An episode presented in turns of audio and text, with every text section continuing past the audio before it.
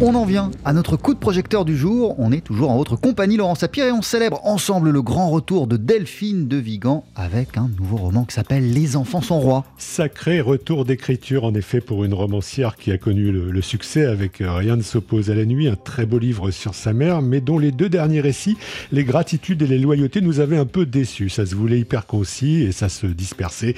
Euh, elle tentait une écriture à l'os, mais sans éviter la tentation du mélo. Sauf que là, avec Les enfants sont rois, Delphine de Vigan revient à quelque chose qui lui réussit vraiment, c'est-à-dire la jonction en or entre un sujet ultra contemporain qui n'a rien d'un marronnier et les intimités fracassées qui ont toujours constitué son thème de prédilection. Et ce sujet ultra contemporain, ce sont les enfants youtubeurs. Oui, euh, les enfants, euh, on dit aussi les, enfants influenceurs euh, exhibés par leur famille sur YouTube et que l'on voit en train de, s'extasier devant des jouets, des plats et surtout des marques. Hein, les sponsors exulte, les abonnés aussi, tout le monde fait partie de la famille, entre guillemets. Et puis alors tous ces likes, tous ces poutou bisous, façon maison de poupée que du bonheur, ou plutôt, ou plutôt un enfer, d'après Delphine de Vigan. Euh, surtout que ces enfants, en fait, ils n'ont pas vraiment le choix. Très souvent, ces enfants commencent très très jeunes. Euh, ils commencent à l'âge de 2 ans, 3 ans, donc ils, baignent dans cet univers de YouTube qui devient finalement leur seul univers. Euh, l'idée de faire des vidéos, c'est l'objectif de la famille, donc c'est son mode de vie, ça devient son mode de vie. très souvent, les parents de ces familles arrêtent l'un et et ou l'autre de travailler, euh, souvent les deux pour se consacrer totalement à cette activité quel enfant de 10 ans peut mettre ses parents au chômage en disant j'arrête euh, quand toute l'économie, toute, la, subsistance de la famille dépend de cette activité Mélanie Clos était devenue Mélanie Dream, à la fois glamour, féerique et domestique. C'est en ces termes que Delphine de Vigan résume son personnage principal, Mélanie, cette maman qui euh, autrefois ne jurait que par la Loana de Love Story et qui exhibe aujourd'hui donc ses, deux gosses sur une chaîne qu'elle a créée sur YouTube et qui s'appelle Happy Récré. C'est comme quelqu'un qui aurait pris tout pour argent comptant, euh, qui prendrait tout au pied de la lettre.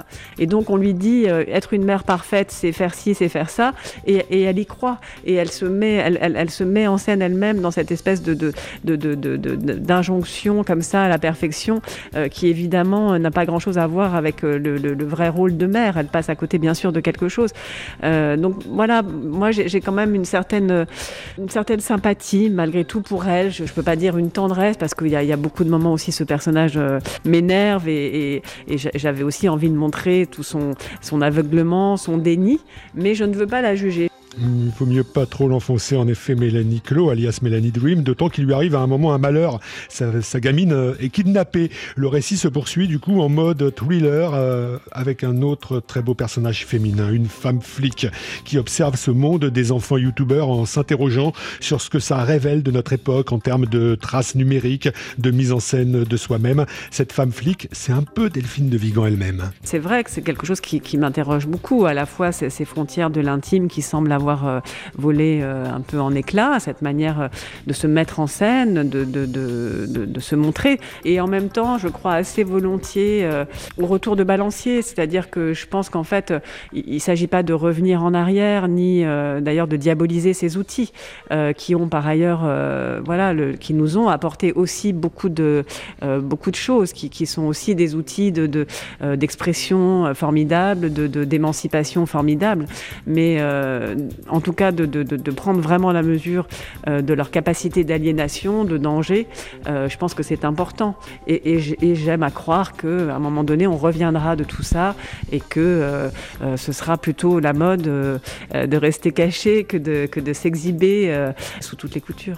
En attendant, l'empreinte que transmet Delphine de Vigan à ses lecteurs est aussi fulgurante que son intrigue et infiniment bouleversante aussi, hein, lorsque la romancière célèbre bien des années plus tard les retrouvailles entre un grand frère et petite sœur, telles deux âmes bousillées mais libérées. Cette fois-ci, ce n'est plus de la télé-réalité. Les enfants sont rois, c'est donc le nouveau Delphine de Vigan et c'est à découvrir aux éditions Gallimard. Merci beaucoup Laurent Sapir.